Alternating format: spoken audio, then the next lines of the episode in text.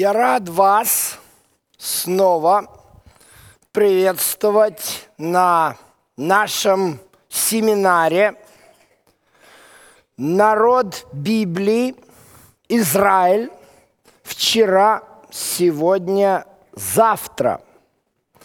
И на протяжении наших 14 лекций, 15 лекций, которые мы с вами прошли, мы разобрали с вами Израиль вчера, то есть от еврейских патриархов до ветхозаветное теократическое государство Израиль.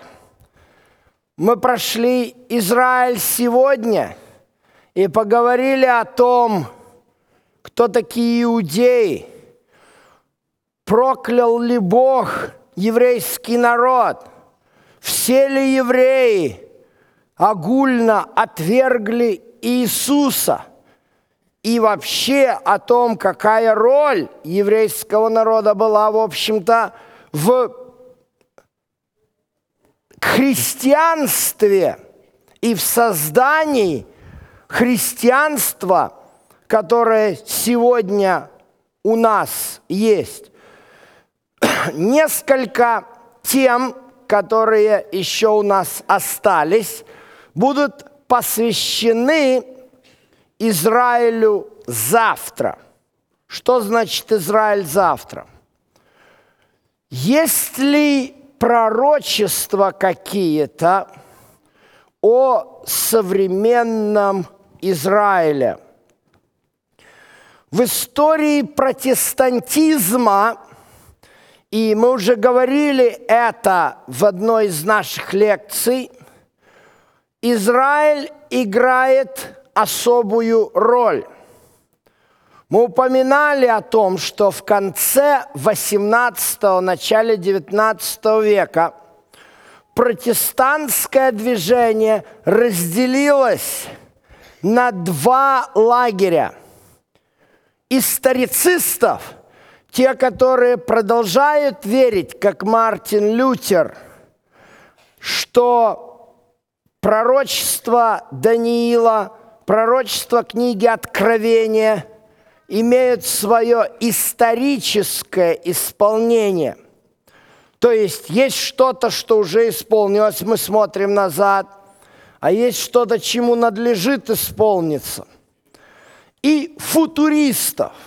Это те, которые считают, что последнее время еще не наступило, оно наступит в далеком будущем, это будет 3,5 года правления Антихриста. Мы говорили с вами, как зародилась футуристическая теология. Она зародилась из желания убрать папство из интерпретации 13 главы книги Откровения. И поэтому за основу было взято стих из второго послания Фессалоникийцам, 2 глава, который говорит о том, что вот прежде чем наступит греха, сын погибели, который воссядет в храме Божьем как Бог. И отсюда начали люди думать: ага, вот этот Антихрист, он должен воссесть в храме Божьем как Бог, значит, храм должен быть восстановлен. Сегодня проблема восстановления храма в Иерусалиме является очень привлекательной для многих христиан. Почему? На протяжении почти 18 веков, даже больше, если мы говорим 19 веков, все, что осталось от древнего храма, находится вот здесь. Это известная западная стена, именуемая по-русски стеной плача. На протяжении многих столетий иудеи всего мира приходят сюда молиться, начиная с 17-го столетия, когда Палестина была еще частью Османской империи. Сюда начали селиться в Иерусалим ультраортодоксальные иудеи, которые каждый день ходят в своих больших лисьих шапках. Так вот они привыкли на территории Польского королевства ходить, откуда они приехали. А вот они продолжают также ходить в эту 50-градусную жару августовскую в Иерусалиме. Они идут к этой стене, они молятся вот каждый день. Идет на работу, он зайдет к стене, он будет молиться. Они молятся: «Господи, восстанови свой храм». Почему они молятся? Потому что, вот если взять, вот за этот забор заглянуть, то там находится вот этот вот такой красивый памятник мусульманский. Это третья по значению мусульманская святыня. Купол, золотой купол на скале. На какой скале? На этой скале находилась вершина горы Морен был принести в жертву Исаака. И как ангел Господень отвел его руку. На этой скале был построен Соломоном храм, отстроен после возвращения из Вавилонского плена иудеями во главе с Зарававелем, перестроенный Иродом. И вот скала сама находится вот ровно напротив вот этого шпиля. Вот если геометрическую линию провести, вертикальную, то попадем прямо на вершину этой скалы. И там всегда находился ковчег Завета. Но, как ни странно, а может быть и не так уж странно, мы не знаем почему, но именно здесь, по мусульманскому преданию, Мухаммед, пророк, решил привязать своего коня Бурека, прежде чем отправиться в путешествие на небо. Поэтому это стало мусульманской святыней. И поэтому, конечно же, ситуация вокруг этого места. Здесь наверху мусульмане, здесь внизу иудеи.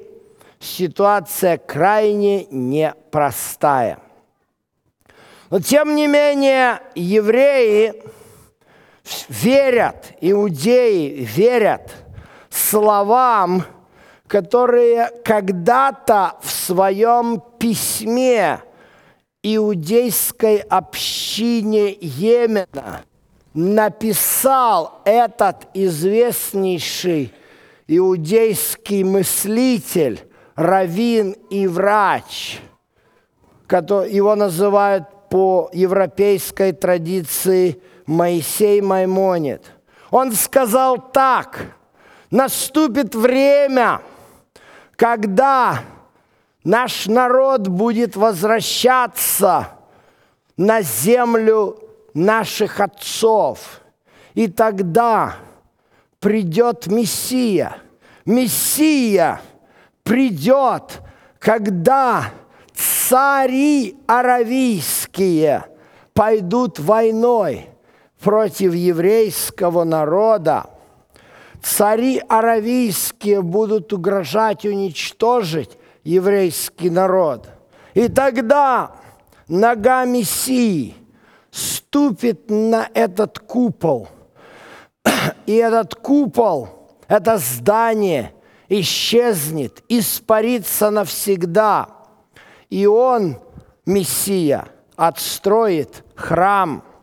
Это было всегда такое еврейского народа, всех исповедующих иудаизм. В 1990 году диктатор Ирака Саддам Хусейн захватил Кувейт. Началась первая война в Персидском заливе. Для того, чтобы каким-то образом запугать американцев, Саддам Хусейн взял ракеты и направил их на Израиль. Он назвал себя, Саддам Хусейн назвал себя вторым Навуходоносором. В это время великий лидер группы, очень влиятельной иудейской ортодоксальной группы, Ребе Менахем Мендель Шниерсон заявил, что на праздник Рош ха-Шана, это традиционно так называют еврейский Новый год, 1990 года обязательно придет Мессия. Ваш покорный слуга в это время верил, что этот человек пророк. Беседуя с моими христианскими друзьями, которые показывали мне библейские пророчества, в частности, пророчество Даниила, 9 глава, в котором прямо говорится о времени распятия Иисуса. И я не знал, как ответить моим христианским друзьям на это пророчество. Им прямо заявил: подождите 4 месяца, придет Мессия, я у него спрошу. Пришел Рош ха-Шана, Мессии не было. Пришел Йом-Кипур, Мессии не было. А во время праздника Хануки к нам в синагогу приехал раввин из Бруклина. И мы его спросили, что там слышно о приходе Машиаха, Мессии, то есть. А он говорит так, с ухмылкой: а вы что, не знаете? Не знаете? Что мы не знаем?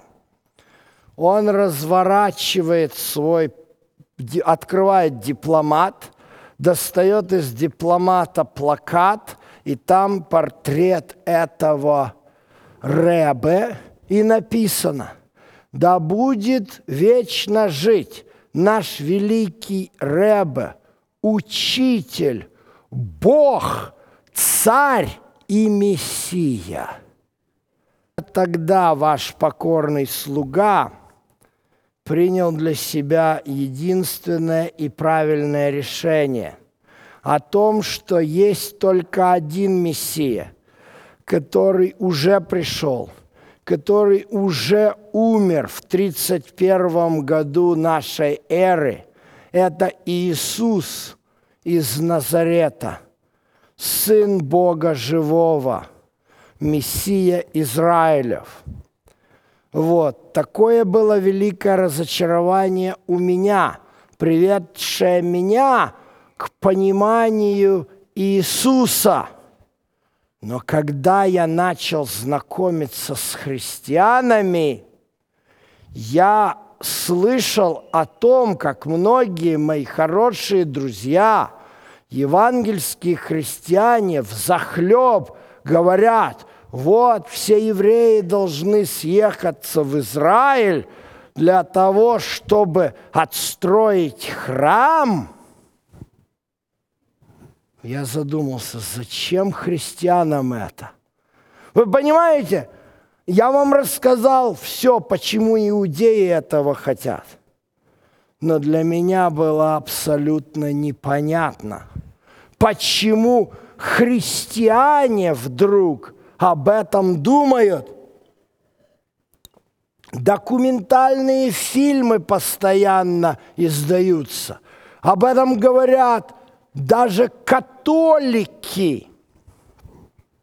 Оказывается,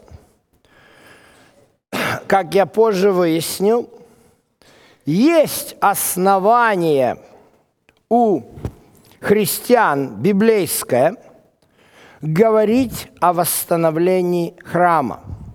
Дело в том, что если мы откроем с вами книгу пророка Иезекииля, то там мы увидим самое, объемное или обширное видение, которое существует в библейских пророческих книгах. И буквально написано, как Бог пророка Иезекииля, который находился в это время вместе с пленными иудеями в Вавилоне, как он его взял в духе, перенес его из Вавилонии на расстоянии 1000 километров на пепелище в развалины Иерусалима, и ангел, небожитель, такой одетый в белую одежду, начал водить его по этому пепелищу и показывать ему измерения и рассказывать, что израильский народ – храм. И вот, как говорят многие проповедники, которых я знаю, они показывают на это пророчество и говорят, вы знаете, такого храма еще не было. Это никогда не случилось, это пророчество. Значит, оно должно быть. И вот это главный вопрос, который мы сегодня задумаемся. Действительно ли следует ожидать исполнения этого пророчества? Скажу вам больше. Теология футуристов, а это сейчас 90% протестантов и большинство католиков, они верят вот в это будущее, когда все пророчества начнут исполняться, сразу же вот Антихрист придет, и все. Это когда должны все евреи съехаться в Израиль и отстроить храм. Вот это отстройка храма евреями в Иерусалиме для 70% христиан всего мира является отправной точкой для начала последних событий, предшествующих пришествию Иисуса. Вот почему отстройка храма – это центральная позиция в этой теологии. Ну что ж, давайте попытаемся разобраться в этом видении. Ну и, конечно, его читать за время лекции 8 глав очень сложно, но я дам вам такое вот содержание по пунктам. Видите, все эти главы с 40 по 42 – это фактически Иезекииля водит этот ангел и измеряет. Потом дальше идет отдельная глава, посвященная жертвеннику будущего храма. Потом 3 главы описывает нам обязанностей священника и жертвоприношений. А вот 47 глава, она удивительная глава. Она описывает, какие изменения вообще произойдут в земле израильской. И последнее деление на 12 колен. Давайте посмотрим каждый из этих пунктов, чтобы разобраться в Иезекииле свое видение. Он даже дает год здесь, 14-й год по разрушению города. Это получается, он дает 572 год до нашей эры, 10-й день месяца в начале года. То есть это у нас фактически сразу после завершения осенних праздников, да? То есть на Иезекииля это оказывает огромное впечатление. Почему? Потому что храма нет, то есть никто не совершает день очищения, никто не празднует праздник Кущи. То есть 9-й месяц, это же весь все эти праздники, и вот начинается 10-й месяц, и Бог Иезекииля ведет на это пепелище. И вот Иезекииль наблюдает, как муж, вид которого как бы блестящий меди, говорит, держит измерительный инструмент. И он говорит Иезекиилю: «Сын человеческий, смотри ушами, слушай глазами, прилагай сердце твое ко всему, что я буду показывать тебе, ибо ты для того приведен сюда, чтобы я показал тебе это. Все, что увидишь, возвести дому Израилеву». То есть мы однозначно здесь видим, это была весть конкретно для Израиля, поэтому Бог его сюда и привел.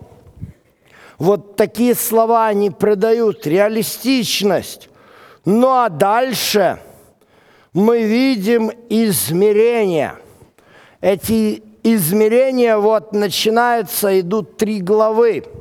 Я и читать это все не буду, и это очень трудно себе представить, где он ходит, что он меряет. Это довольно сложно сделать.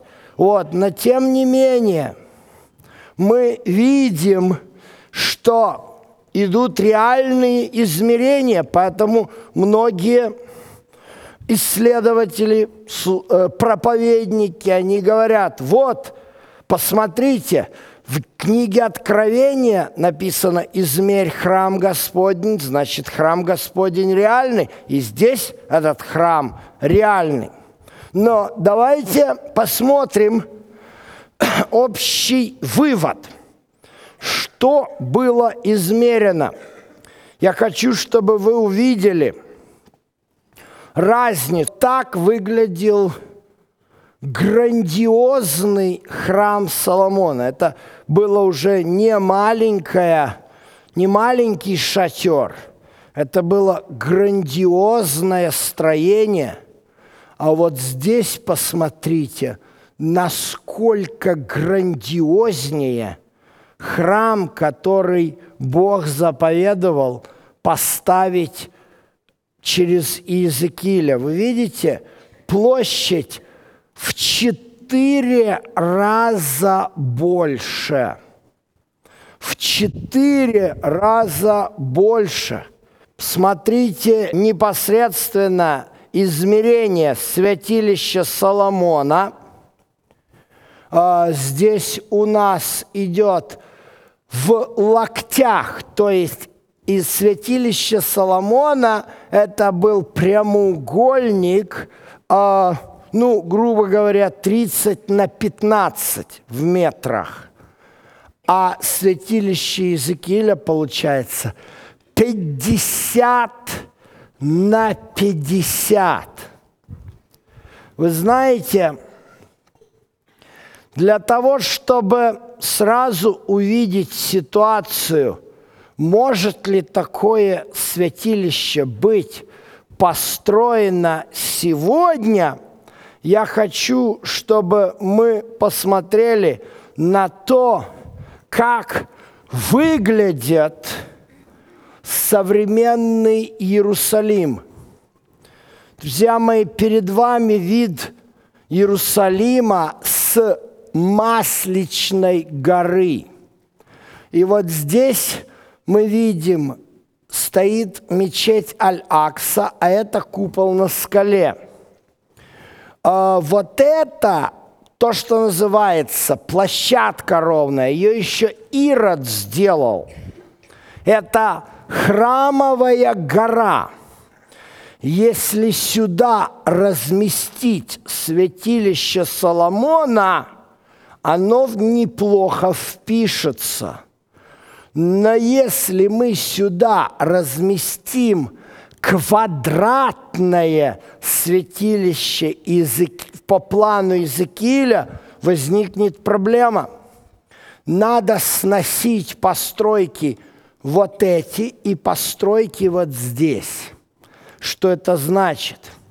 Вот здесь это у нас западная сторона, находится еврейский квартал. Я думаю и абсолютно уверен, что для евреев снести свои дома ради храма не будет проблем. Но вот здесь, с севера, находится мусульманский квартал. Если сносить эти дома, разразится... Я вам скажу больше.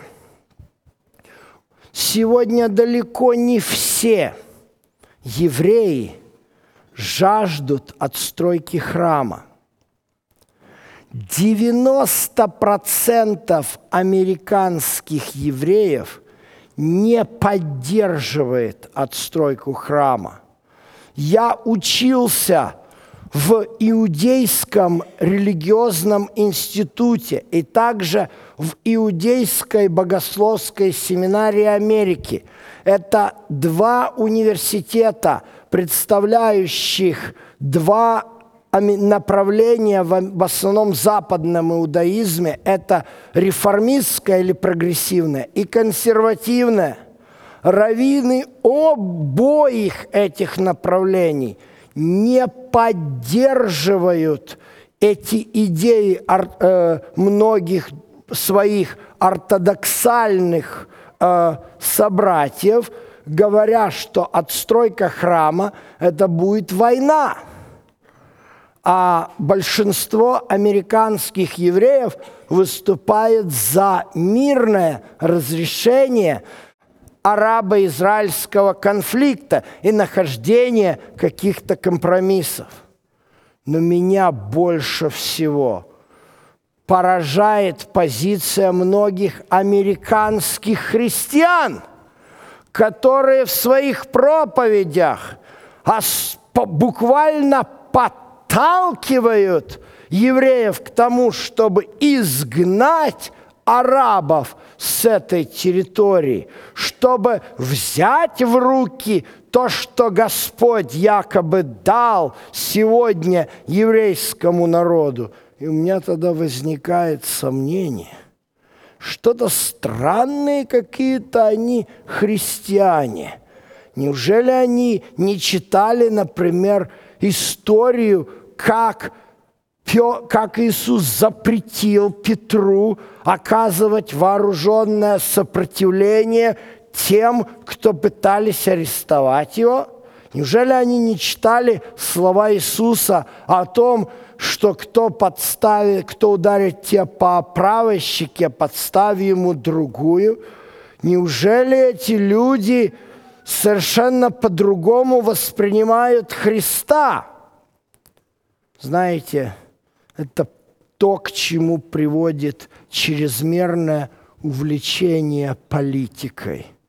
И вот это, друзья мои, серьезная проблема, когда мы сразу видим реальности, с которыми сегодня надо иметь дело, если мы говорим о восстановлении храма. Но это не единственная трудность. Есть еще одна более интересная трудность части нашего семинара.